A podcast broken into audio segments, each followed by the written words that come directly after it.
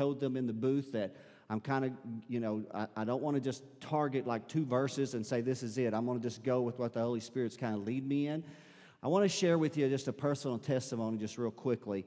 You know, last week I started what I said was at least a two part message on marriage. And, um, and so, and I preached about, the, uh, about making Christ the center of your marriage. And, you know, God's word does not return void. Let me believe that today. I believe that. The promise is that if you sow it, God will water it and He'll add His increase. But also, there's something that I, as a pastor, search for in every message that I preach, and it's what I call the tangible presence of God. I believe the anointing is tangible. You, it's discernible. You can uh, see it by the eye of the Spirit, you can hear it by the ear of the Spirit, and you can feel it when it's present. And I went back and uh, listened to that message, and I didn't find, it's the first time in a long, long time that I didn't find that tangible presence of God through that message. And, and that grieved my spirit, and it made me examine my own heart, because it's not like God would be unwilling to yield his anointing. There has to be something in the hindrance of the communicator that would hinder the anointing of God. And so I did what pastors know to do, and that is I went to the laver the scripture speaks about the laver where that reflection. And I went to look at my own self. And 2 Corinthians 13 says to examine yourself, to deal with personal issues in your heart. And, and also to know that the, the way and the mean and the method that I, that, I, that I ministered was a little bit outside of me and who I am personally. I just want you to know that I just have always had a little bit of an edge to my preaching. And, and, and you know, the culture today, sometimes it's not as embracing of preaching with the edge, but you know what? That's just who I am. And, and I've just kind of, you know, had to come to terms with that this week. And, say, and, and some of the, the messages that I preach have a little bit of, they're laced a little bit politically. And I try not to make this a political rally, right? Where I know we're inundated through uh, the, the media uh, with political emphasis, and I'm not trying to create political divisions. But let me say this today as well. My entire life has been in two uh, particular career fields. I was in the military for nine years, and I've been in the ministry for 20 plus years. And you combine those two things together, and that is the, the, the thing that pulsates in my heart. I'm deeply concerned about the things that happen in our, uh, uh our nation. I'm deeply concerned about our men and women that serve in the United States military. I have uh, a, a great reason to be, just like you do. I'm deeply appreciative for the freedoms that, that we enjoy as Americans because I believe that they were given to us by the sacrifice and many times the, the lives of the men and women that have served in our armed forces. All right? I believe that with all of my heart. And I, and I, I want to preach that with that in the back of my mind that, you know what? They provide freedoms for me so that I can stand and preach my conscience, so that I can preach my convictions. You're not here because anybody made you unless you're a teenager or a child. And then I understand you either had to be made or paid to be here, so that's okay. However, you're here by your free choice. Something's compelled you to come to this house today. And there's something, and there's a way and the means that I want to minister this word today and, and a little bit of it is I'm going to address certain political things that are happening, even as I begin to narrow this into part two on marriage. Okay? And I want to remind you just real quickly pastors are given the shortest window of any platform in America. What, I'm, what do you mean by that, Pastor Brandon? The shortest window of time. You give me, I guarantee you, if you're on social media, you are on social media more time wise than you are sitting in this chair here in, in, on this church building, in this church building. Okay? I, I guarantee you that if you follow the news, then uh, you watch the news far more than you come and sit in this seat. And I know this without hesitation that if you watch sitcoms and televisions and movies, because that's the platform Hollywood personalities have an unending platform that resounds 24 hours a day, seven days a week. And at, the, at, at your fingertips are multitudes of channels and resources that's filling our minds and our thoughts and adapting the way and uh, uh, causing us to think differently. And we come to church for a maximum of one to four hours a week. So we have, us preachers have the shortest platform of time to be able sometimes to counterbalance the things that you've been exposed to. And then we come, we've got the challenge because the culture today, if you say anything that is deemed anti a particular angle that is held by so many in our culture, then we quickly get labels placed upon us that are intended to silence our voice. And so pastors have to find that delicate balance, addressing things biblically, speaking things with conviction, but doing so out of love. But see, I believe that the tr- when I speak the truth, I, I believe that that is love because only the truth can set someone free, right? And so you can live a contented life in sin and then be lost for all eternity. And if I have failed to expose to you the truth of the Word of God and I had an opportunity to do so, did I really show you love? So let me go today. Again, I'm going to put on here what I'm going to actually talk about today. And uh, this, I'm going to get here, but it's going to take a, just a, a, little bit. We're going to put this right here. Here's a word that is often uh, used in our culture today affirming. Ha ha, here we go. I'm feeling Jesus. The sexuality now it's even getting better up in here. Come on, somebody.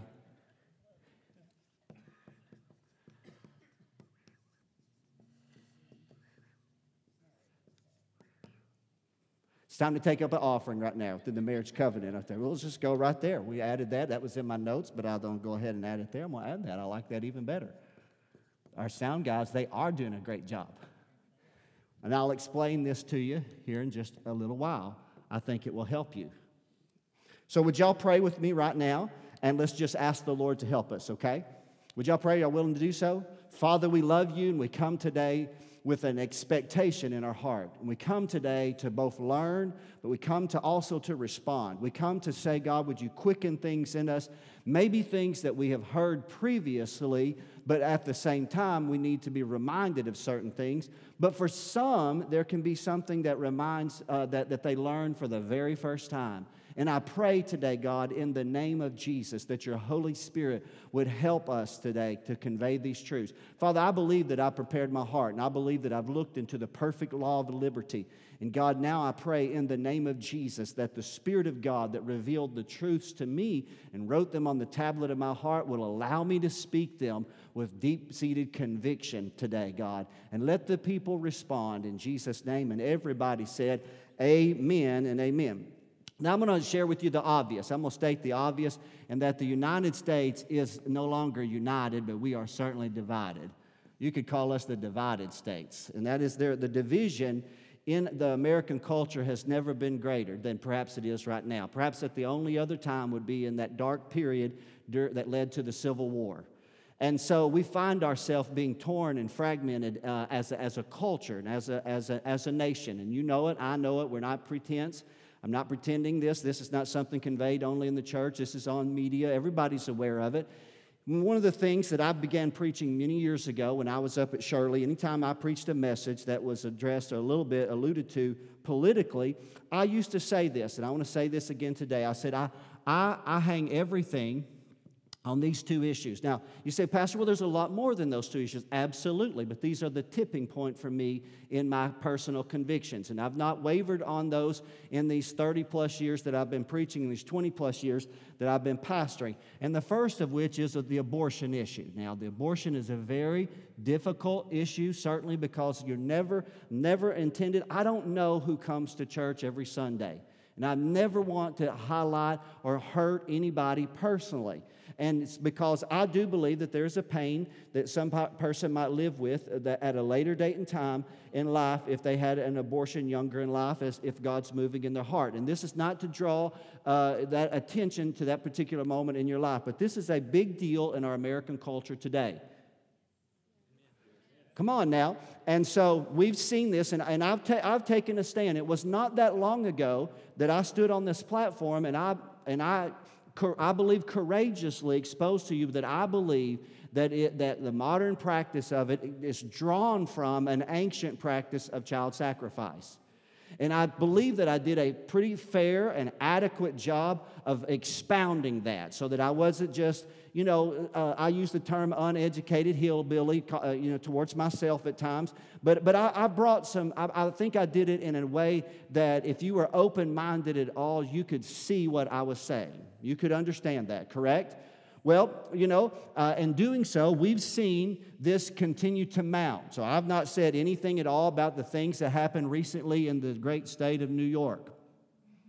Not said anything about that at all. Well, then that moved to the great state of Virginia. And so then the governor of Virginia took it to a whole new level because the governor of Virginia, which as the uh, uh, uh, senator or representative for Virginia, was promoting what not only New York passed, which was abortion in late term pregnancy, all the way to the point of dilation. So, this is to the degree that a mother's body physically begin to dilate, and that child is being ready to be delivered, that at that moment of time she could then still abort that baby. And that was passed by New York and was presented to Virginia, but was uh, not. Uh, but was voted down. However, the governor of Virginia went farther than even these two stances and said that, that he believed it was acceptable to deliver the baby alive. And then, for the mother, in consultation with her family, to determine whether or not she wanted the baby to live or die. Okay, so now, now in saying all that, so maybe, maybe the squeaky voiced preacher, first from Shirley and now from Heber Springs, uh, maybe there was a little bit of prophetic unction to it these last 20 plus 30 years now. Because when I, when, I, when I made that comparison, and I'm not trying to say, I mean, uh, thank God for people courageous enough to stand up and to reject this type of, uh, uh, you know, of legislation. And not only legislation, but ideology. Thank God. There was a newly elected senator in the state of Missouri that stood on the Senate floor and condemned the practice and used the terms that I used in explaining it in my message. Thank God, God's got people to stand up that are courageous, and we need to uphold them in prayer. Come on, somebody, amen. So, but now, then this past week, this is the second, you know it, I know it, and it's homosexuality. And, it, and, and, and all that that encompasses, which is, which is homosexual marriage and the, uh, and, and, the, and the movement itself, correct? All right, and because it, and that's what it is. And see, pastors have to be very, very careful because there's no way that I don't, I don't want to be seen as insensitive. I don't want to seem as homophobic. I don't want to be seen as somebody that has this edge on me because that's not the case. If you feel that way, you don't know me. Right? You don't know. But see, I have a heart. I have a heart to preach the truth. And I have to, uh, hopefully the courage to address things that are happening around us because it's wrong when the church is silent. That's what the world wants. The world wants to intimidate us to the degree that we no longer have a voice. What good is a prophet without a voice? What good, come on, somebody, is a pastor without a podium, without a platform, without an opportunity? Then all we are is a benevolent organization. That's all the culture wants us to be. All they want for us to do is to give our clothes and give our food and do those things. But they don't want to see because the people of this world are hid in darkness and they're under the cloak of darkness because the Bible says they're under the sway of the enemy, the, the evil one. But there's only one thing that can drive away the darkness that's the light of the truth of the Word of God. And let me tell you who's got it. It's not our government and it's not civic organizations, but Jesus Himself said that He would build His church and the gates of hell would not prevail against it. And that's who you and I are. We're the church. We're the church of Jesus Christ. Now, you and I know that these are the most divisive of all issues in the political arena today. Right? I'm stating the obvious, correct? Now, the reason why I wanted to address and kind of I'm leading in, say, Pastor, where are you going here? And so, well, stay with me. You know, sometimes you got to take the long way around, right? And so, but the reason why I wanted to address this, let's pick it up politically this week because we have a New Jersey senator by the name of Cory Booker, okay? And he's now running, and I'm kind of riding at an angle right there. It's because I'm tall, not really, but a New Jersey senator who was in, he was on a committee recently this past week, um, and he was screening a, a judge that President Trump had appointed. Now, oftentimes, all we see in the mainstream media is when it's a Supreme Court justice, but this is one of the lower courts that was appointed by President Trump. But Senator Cory Booker, he barraged the, uh, the, the, the, the justice because he wanted her to tell him whether or not she believed homosexuality to be immoral. That was his first word that he used. Is it immoral? Over and over again, he kept coming after and coming after her because remember what they did with Jesus? They kept wanting to catch Jesus in his words. That same spirit's still at work today wanted to catch her in her words, and she did an outstanding job of reflecting it and deflecting it and addressing, saying her own personal views does not, uh, should not be an issue. It's whether or not she can interpret the law as it's written. That's the way, and she did a, an outstanding job. But before it was over, unfortunately, Cory went ahead and let out what he really wanted to say, and he wanted to know was it sin? There's the issue because if she had said, Yes, I believe it's sin, then he would have deemed her unfit to sit on the bench and make judgment in our American culture today. And so let me tell you, that's why we as a church, uh, you hear me say things, you got to know what you believe and why you believe it. And you got to be able to defend what you believe right? And you've got to be able to share these things because it's very, very important. And so maybe I was a little bit down on myself a little bit last week because I wasn't, I was preaching just that middle of the way, kind of that soft message about marriage and keeping Jesus in the middle of your marriage. And, and it was good. That's all good, especially that part about when Adam woke up and said, Whoa, man, come on, somebody. That's outstanding right there. I, I know that. Brilliant, brilliant, is what that was. But at the same time, but that's not preaching with an edge. But see, you know what? Maybe the time doesn't demand soft preaching. Maybe the times doesn't demand that you come to a church and we make it so palatable for you that, that, that you're, you're not offended. But you know what? Sometimes the truth does offend. Sometimes the truth hurts and, and, it, and it causes us to ask ourselves some questions. And so I believe there's a proper place for sexuality and, and, and our, our sexual expression, and it's based upon a biblical conviction right? A biblical conviction. Let me take a moment and talk to you about Jesus for just a second. I believe that Jesus, and I'm, I'm going to go some, I'm going to get here in a few moments, but I'm going to take you on a journey first. Because sexuality has been exploited in our American culture. You know it, I know it, not just through homosexuality, but through fornication, which I'll define that for you in just a moment. But let's go and see what Jesus said. Matthew chapter number 19 Jesus was asked a question about divorce. And I'm going to turn there in my Bible here, and that's why I think I may have gave them a few verses, but probably verses 4 through 6. So Jesus was asked a question. But let me talk to you about Jesus for just a moment. How many believe in Jesus? I do. I thank God for Jesus.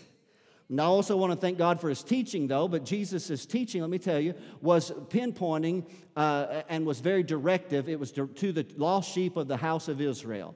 Jesus was a Jew, and his teaching was, uh, what, what was being derived from his belief in the Mosaic law and the prophets. He himself confessed it, he validated it, and Jesus himself, um, and, and in doing so, he told his apostles after his death and resurrection, he said, I want you to go and teach all nations, teaching them to observe all things whatsoever I commanded you. And so Jesus was posed with the question about divorce, and that's not really our issue here today, but I want you to just kind of pick it up at verses 4, 5, and 6, because even, let me tell you this, I'm going to show you something here in just a moment, but in this sense right here, here's Jesus, because one of the main things that we talk about today is what's happening in that last issue, the homosexual issue, and I'm saying that in the, I, I lack the words to say, but that's the, it's just an issue. It's a movement. It's a mindset of things that, that we're confronted with. I've never gone outside in the world to address this culturally. I'm only addressing it in the safety and the sanctuary of this assembly right? And so, in, in this particular moment, real quickly, um, we saw a few years ago where marriage was extended to homosexuality. Where so the, so the legal entity of the United States now sanctions marriage. But see, but, but see how the, the movement is not satisfied until the church sanctions it. So it's a step, it's a, it's a, it's a, it's a ladder. So once they conquer one level, there's a next. And so, so it's not satisfied. And, and, and, and Shane mentioned it on Wednesday night. There's a major vote about to take place in the, I'll go ahead and say it, the Methodist Church. Not the local Methodist church, but the worldwide Methodist movement that could fracture uh, that long standing fellowship. All over this particular issue. But in Matthew chapter number 19, if we'll look at what Jesus said, let's just read it just real quickly. It says, Have you not read? That's our problem. Well, right there it is. Right there's our problem because we make assumptions and presumptions based upon cultural impulses rather than the Word of God. But if we're believers, the only way that we even know about God is by the Scriptures. The only thing that we know doctrinally about the Word of God or about God Himself is what He's revealed and unveiled to us in the Word. So Jesus said, Have you not read? Right there leans us in the right direction that He which made them at the beginning, the created order of God, made them what? Come on, let's just put it on here. I know we want to talk about it. Made them male because I'm going to get to this in just a moment, but in order to get to this, we got to go through some of the cultural emphasis and, and address those just very quickly here today. God said, Jesus said, and reaffirming what the scripture says in Genesis, in the beginning, God made them male and female, right there. And for this cause, man shall leave his father and mother and shall cleave to his wife, and they two shall be one flesh. Wherefore they are no more twain, but one flesh. What therefore God hath joined together, let no man put asunder. And so Jesus affirms, I can say this with the deepest conviction, Jesus affirmed the created order uh, of, of the book of Genesis and established that as the basis for the marriage covenant. Pretty obvious to me, isn't it to you? But now listen, don't go home and Google search it. Because let me tell you, once you do, there will be a theologian somewhere, or there will be a blogger somewhere that will take the literal interpretation of that passage of Scripture and they will so misalign it and malign it to the degree that it will be so distorted by the time it comes out, it doesn't look anything like it's written. So I can promise, matter of fact, in my preparation for this message today, and just saying, what did Jesus say about sexuality? Type that in, found this one site, thought, well, that looks pretty good. And by the end of it, the author of the particular article was saying that Jesus was in error, of course. That was what he plainly said, that, G- that we have to admit that Jesus was, was in error uh, in some of his teaching and that there was a evolution of jesus' teaching and that jesus would have uh, the, there's no record of him condemning the act of homosexuality in his gospel teachings and that's true.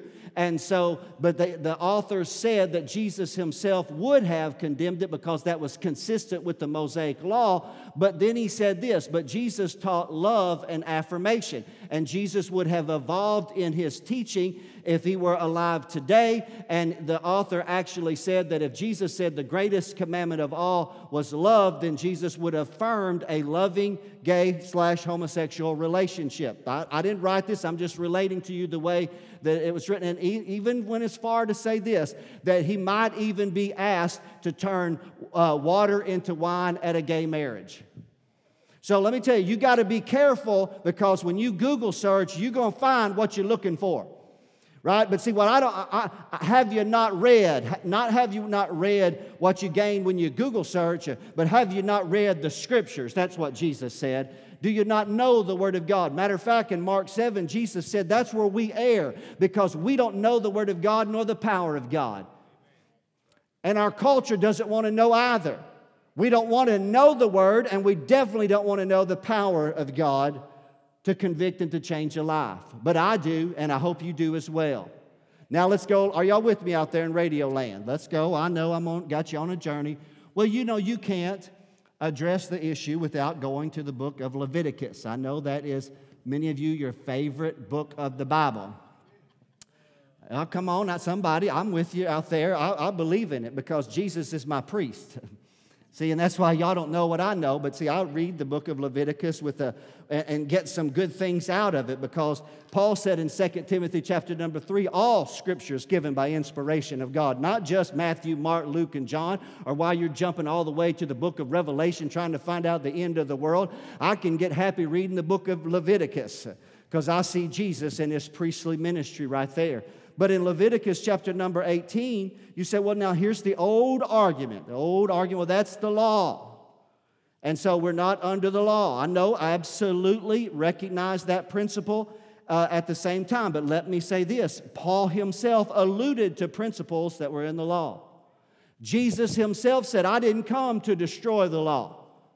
He said, matter of fact, anybody that takes away from it and doesn't put it in, I'm paraphrasing, in its right application, he said, it'd be better to put a millstone around that brother's neck because he said, until heaven and earth pass away, not one jot or one tittle. Now, we understand that when Jesus cried out and said, It is finished, there was an accomplishment of certain things based upon the Mosaic law. But we also understand we can glean spiritual principles out of the law, can't we?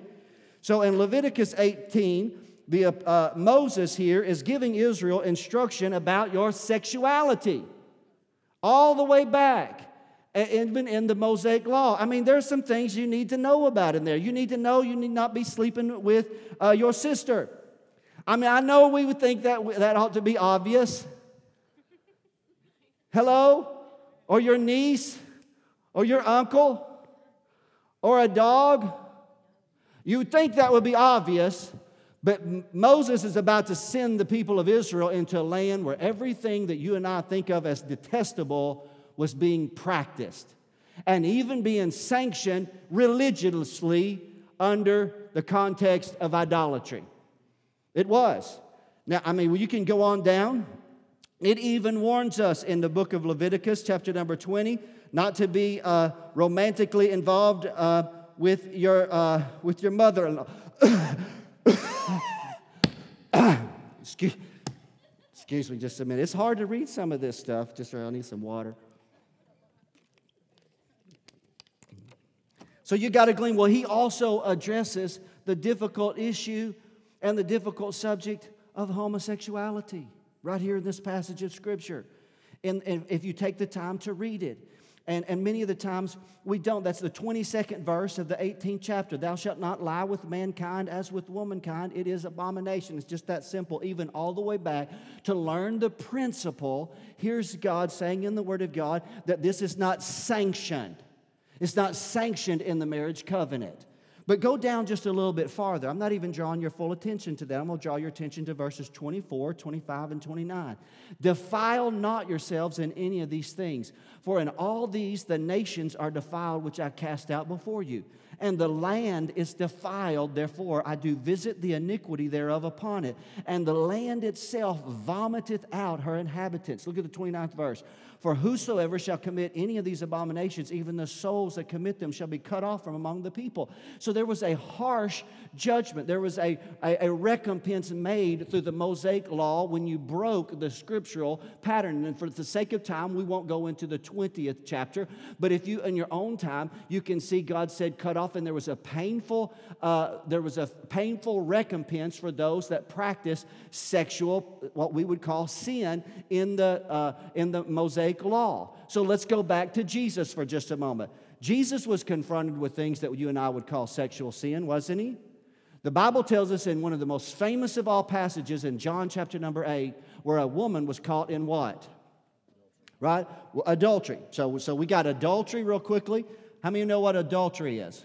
What is that? That would that be sexual experiences outside of marriage? Outside of marriage, correct? I mean, in the sense of that it's not your spouse and you are married, right?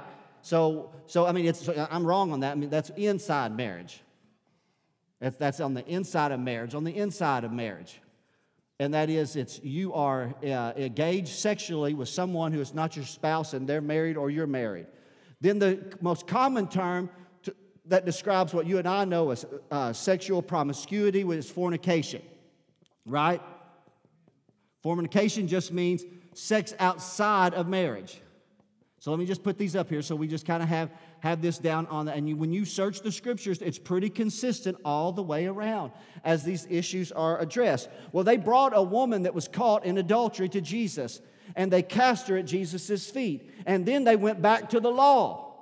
They went to Leviticus 20 and they said, Moses said in the law, we caught this woman in adultery. And the, Moses said in the law that we're to stone her, but what do you say? Anybody remember that famous passage in the Word of God? What did Jesus do? He heard the accusation and then he stooped down in the dirt and he wrote on the dirt. And then he raised himself back up and he said those famous words He that is without sin among you, let him cast the first stone. And in doing so, there was a, call, there was a pause. Men perhaps had stones in their hand to see if they could validate according to. They weren't going to stone that woman.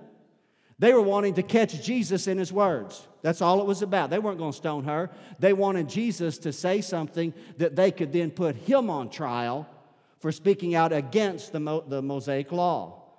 Just like what we saw this week with Senator uh, Booker. So let me say this to go a little bit farther. Well, then they just stopped dropping those stones and walking away. And Jesus asked the woman, He said, Woman, where are thine accusers? Has no man condemned thee? And she, you know, broken and torn and tattered and hurting and wounded, said, No man hath condemned me. Jesus did walk in love. Jesus believed that mercy triumphed over judgment. Thank God mercy triumphs over judgment because we were all sinners in need of a Savior. But then what's often omitted is John chapter 8, verse 11. But go Come on now. He did not fail to validate the action of adultery as sin. He just gave an alternative, come on, way to deal with it. And it was in forgiveness. Go and let my words produce a change in your life. You don't have to be an adulterer, right? You can be forgiven from adultery. You can be forgiven from fornication.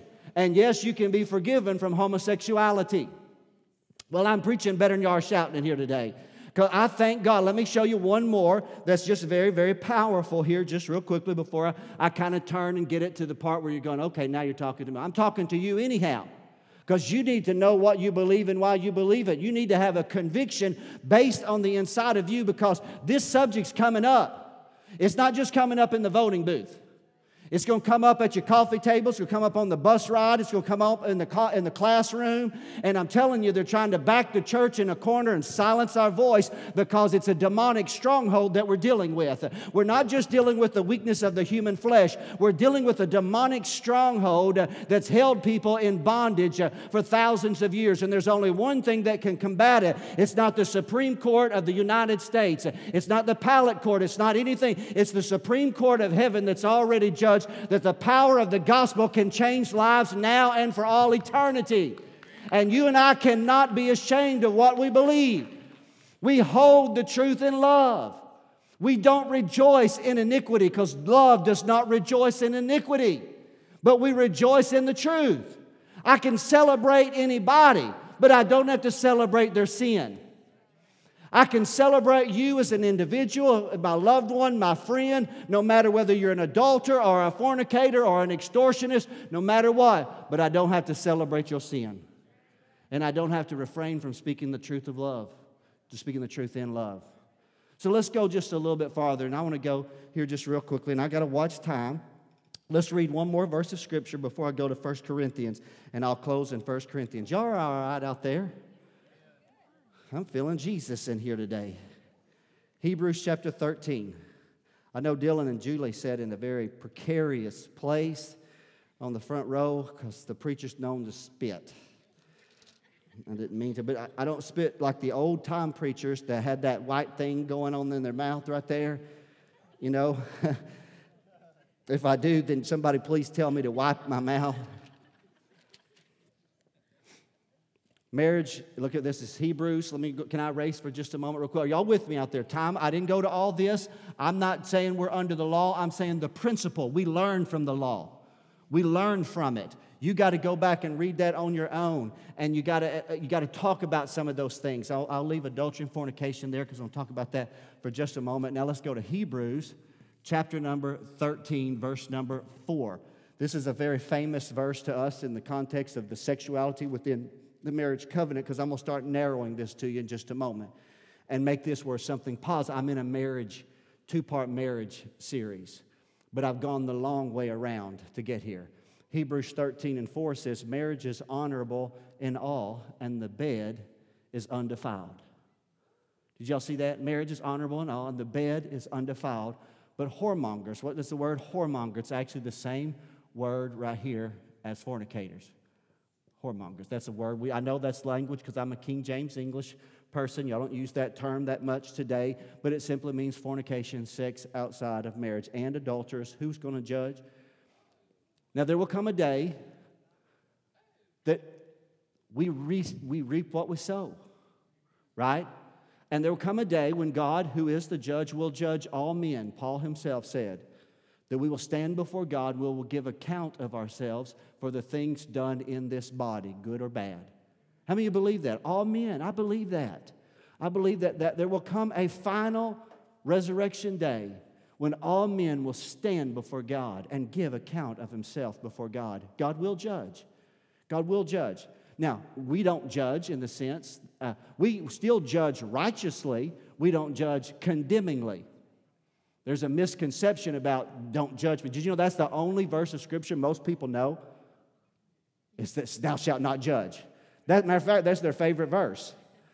Because that's their way of saying, don't help me through this sinful situation because I like it. It feels good, tastes good, smells good. I've adapted to it. It's my partner. Right? It's, it's my buddy. It's kind of like Wilson in the Castaway movie. Come on, somebody, it's our Wilson. And, and we've grown fond of it. And we don't want you coming along uh, talking about the issues of our, of our life. Well, listen, God loves you enough. God loves you enough that He won't leave you in your sin because sin is destructive. Sin is destructive to you, your family. The enemy gets a stronghold in your life when you have open transgression against God. Did y'all hear that? Let me go a little bit farther. How many of you know we don't wrestle with flesh and blood? Our enemies are not men and women in the flesh, but we're wrestling with principalities and powers. And when you and I openly transgress against the revealed will of God, the enemy comes in and he gets a stronghold in our life. And his intent, John 10 and 10, is to kill, steal, and to destroy. But Jesus said, But I've come that you might have life and have it more abundantly. I thank God today that we have the power to cast down our adversary in our own lives. But sometimes it takes repentance before God right? It takes humbling ourselves before God and saying, God, help me dislodge this stronghold that's been in my life. Marriage is honorable in all, and the bed is undefiled, but whoremongers and adulterers, the Bible plainly says, God will judge. That's a conviction for us all to wrestle out. It means that God can bless the sexual communion that we have in marriage, but God deals with this area. And so this is not to condemn anyone, this is to enlighten everyone. Did y'all hear that? This is not to condemn you, this is to enlighten you, to lead you to a place of genuine repentance. That you can change your heart, your mind, your life, and you can repent before God. And you can find the most gracious thing that man can ever obtain in this life. It's called forgiveness, and it's called redemption. And it can make you a new creation in Christ Jesus. I want to jump very quickly to First Corinthians for just a moment. We're going to go in five, six, and seven. And you say, Oh, Lord Jesus. We're actually going to conclude in verses one through five. We're not going to read chapters five, six, and seven. But let me tell you about what I want to close with here before I turn it to this more personal side of marriage in here today. I have to address this. I have because the world wants you and I, the culture wants you and I to extend the same covenant blessing to, hetero, to homosexual marriage as we do to heterosexual marriage. Did y'all hear that? That's what the culture. So if you're in the military today, it wasn't that long ago that a military chaplain was brought up on charges because he excluded himself from a marriage conference that his chaplaincy was hosting because they had to offer all equal uh, opportunity for the homosexual couples as the heterosexual couples. So the, homos- so the, the chaplain, the army chaplain, is a Southern Baptist. He's bound to his denominational belief system, and he cannot participate in that type of conference. So he willfully removed himself. He shunned no one, turned no one away. He simply put everything in place and then himself backed away and gave someone else whose denomination allowed them to go ahead and do that, that opportunity, but that was not enough. And so he was brought up on charges, and his distinguished 19 year military career is hanging in the precarious balance because of the way that he responded to that situation. So don't tell me it doesn't matter. Don't tell me that we're not going to deal with it. We are going to deal with it. And the world is backing the church up in a corner, silencing our voice to the issue saying we don't love people that are caught in, in sexual sin, and that's not the case. We love them because we want them set free. We love you if you're in sexual sin today. And I'll show you why we have a deep seated conviction of this here today. 1 Corinthians 5, we're not reading it. Let me just tell you about it. Paul addresses sexual sin in marriage. Oh, no, no, excuse, wrong word. Sexual sin, I, I, I got to put it this way sexual sin in the church. Did you know there's sexual sin in the church? Sexual sin. Paul addressed it. And this was a real tough one. This is one that would, uh, you could take, trace it right back to Leviticus. He said that a man would have his father's wife. That meant his stepmother, right? They were involved in a sexual sin, and somebody was still leading the choir, and somebody was still a deacon.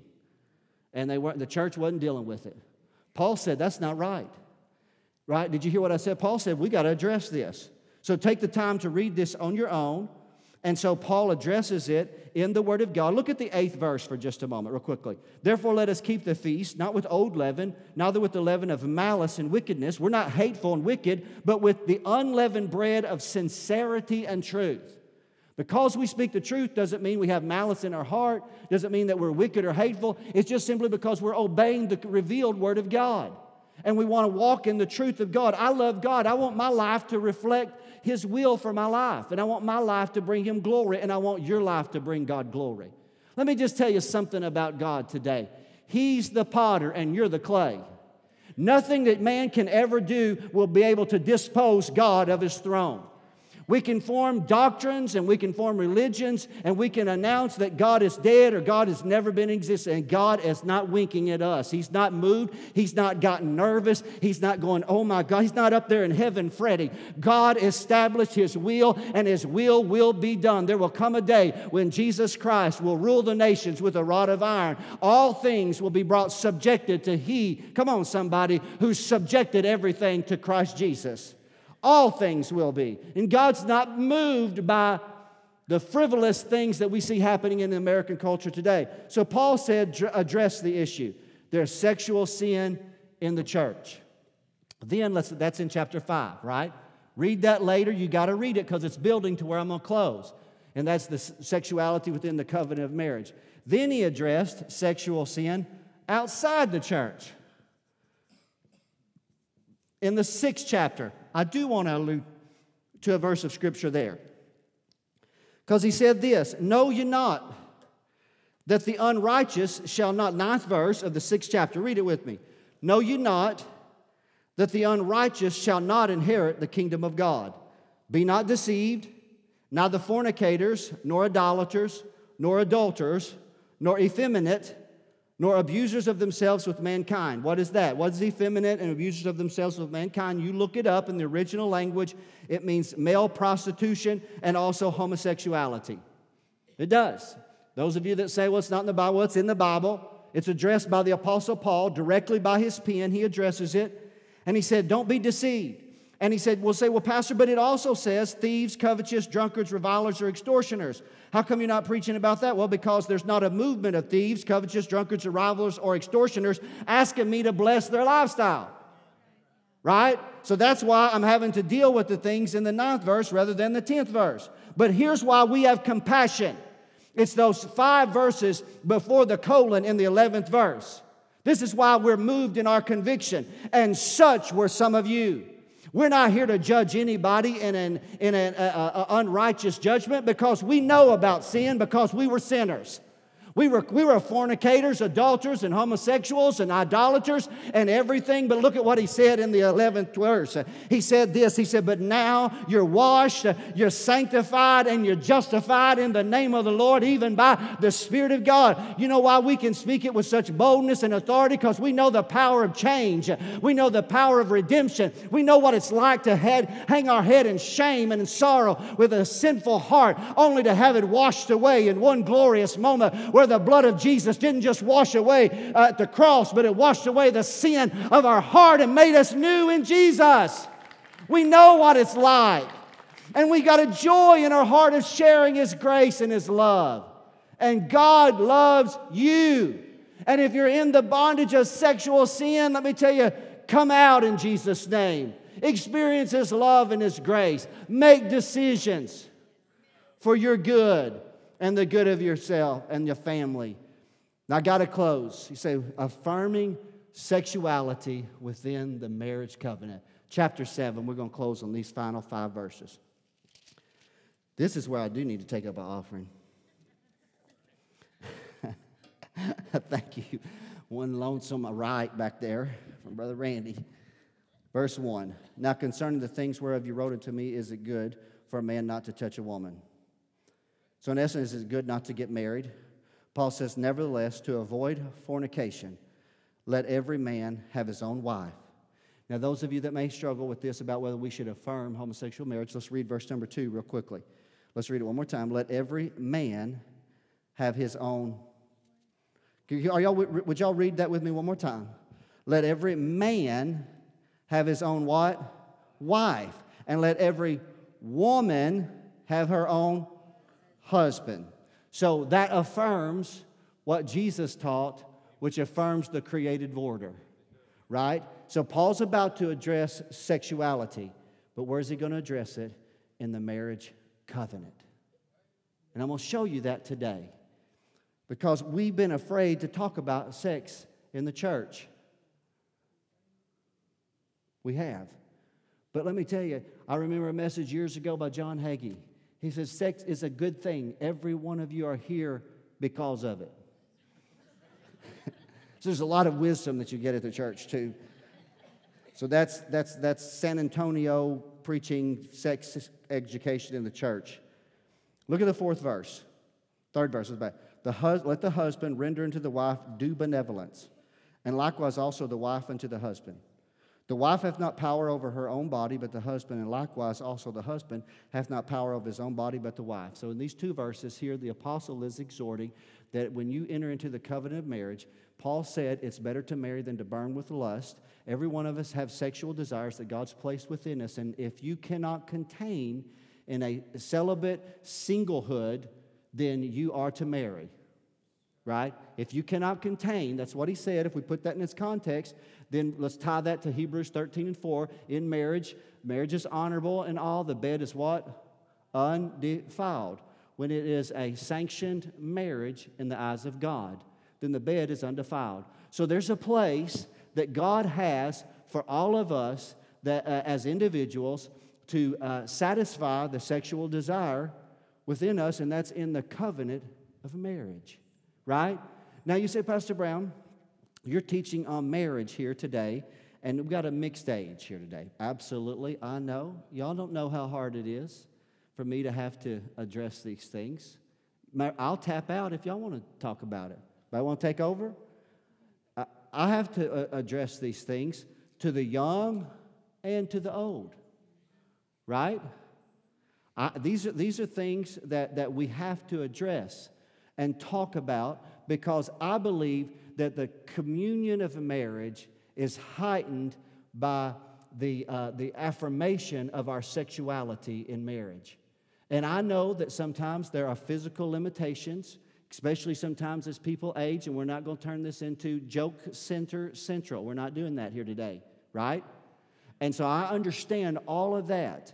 But I want you to know that God had a very special purpose that goes beyond just procreation through the communion of marriage and through the expression of our sexuality that can only be met in your spouse. And Paul said in the third and the fourth verse, he said, Don't defraud one another. Now, you can see that I'm closing right now, right? And so, but it's the fifth verse, though, that I saw something years ago that so illuminated this thing about the sexuality in my relationship with my spouse. And I can give, you know, you, if you're here today, you know how secret or how private Pastor Brown is on these things. Joe's been with me for 12, 13 years, and I can guarantee you there's never a time that he could point to where I jokingly referred to mine and Sherry's sexual relationship. It's private, and we keep it private. It belongs to just us two. Sherry's probably so nervous she is out in the foyer right now, right there. Because I don't play around with these things. I can give you, I, come to me privately. I could share with you things I've learned after 32 years. Right? I, I will if you want me to. But I usually don't make that transparent. There's some things I'm transparent about, and some things I'm very reserved on and won't open up and talk about publicly, except for in generalities. But I want to talk about this issue a little bit more deeply. So he said, he said, don't hold it back, don't hold back. And, and, and you have to read that in the right way. Don't, don't read that in an abusive way. Don't read that in, in a way that your spouse is nothing but a sex object to you. I mean, I probably felt that way at times from Sherry, but that's okay, but never mind. No, I'm just teasing there. Y'all, right there.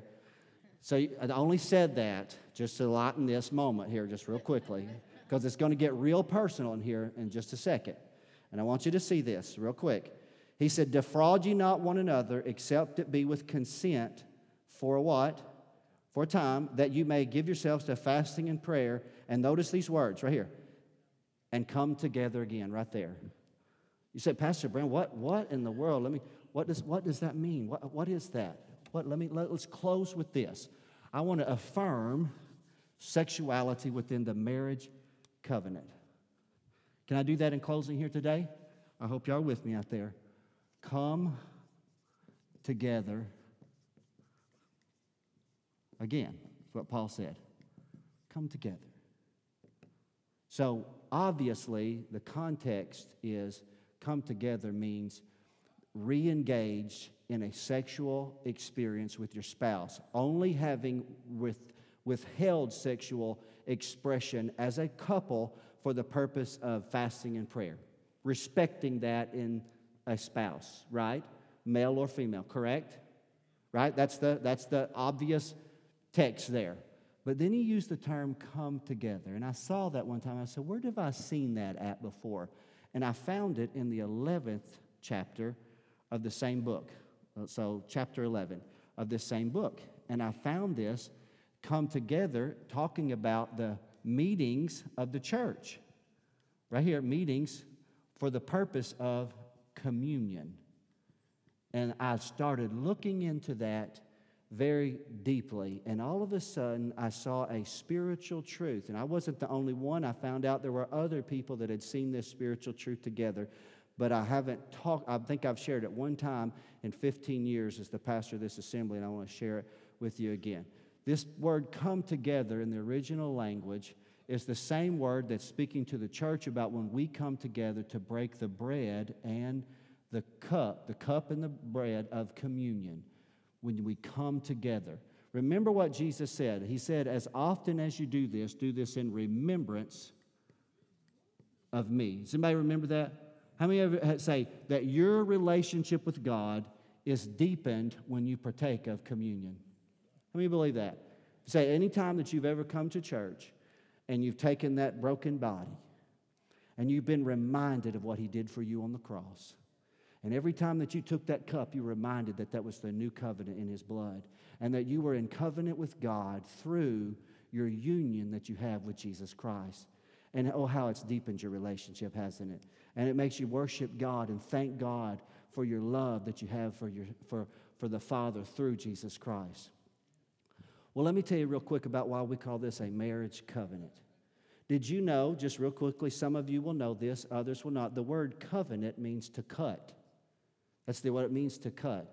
And that in the original design of God, when God intended for marriage to be between two virgins, that when the male made penetration into the vaginal lining of the woman, which is called the hymen, that it would break.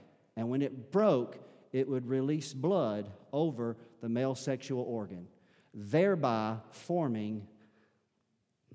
I feel Jesus right there. I do every time I think about it a blood covenant.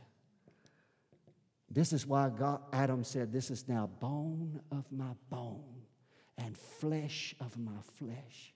She shall be called woman because she was taken out of the man. Man shall leave father and mother and shall cleave to his wife, for two shall be one flesh. God's design for marriage was that the covenant was cut on the marriage bed and it brought the husband and wife into one person in that moment of time, that singular moment. Two became one. And when I went back and I saw this, and I made a connection to this, Every time a husband and wife come together again, they're reminding themselves that they're in covenant with each other. Do y'all feel that here today? As a husband and as a wife, it's not just to satisfy sexual desire, it's not just to feel good, it's to put you in that emotional moment where your heart is knit to your spouse and where your spouse's heart is knit to yours, and you're able to cling to your spouse, and you're able to preserve your sexuality for the singular purpose of in covenant marriage. That's the only place that it's to be satisfied in the eyes of God. Does that make sense here today? Somebody, exchange, would y'all move that out of the way for me real quickly today? And I'm going to close. Somebody's clock is ticked, and so that says Pastor's got to finish. Thank you. It's a delicate subject. But I believe in the covenant of marriage today, church family.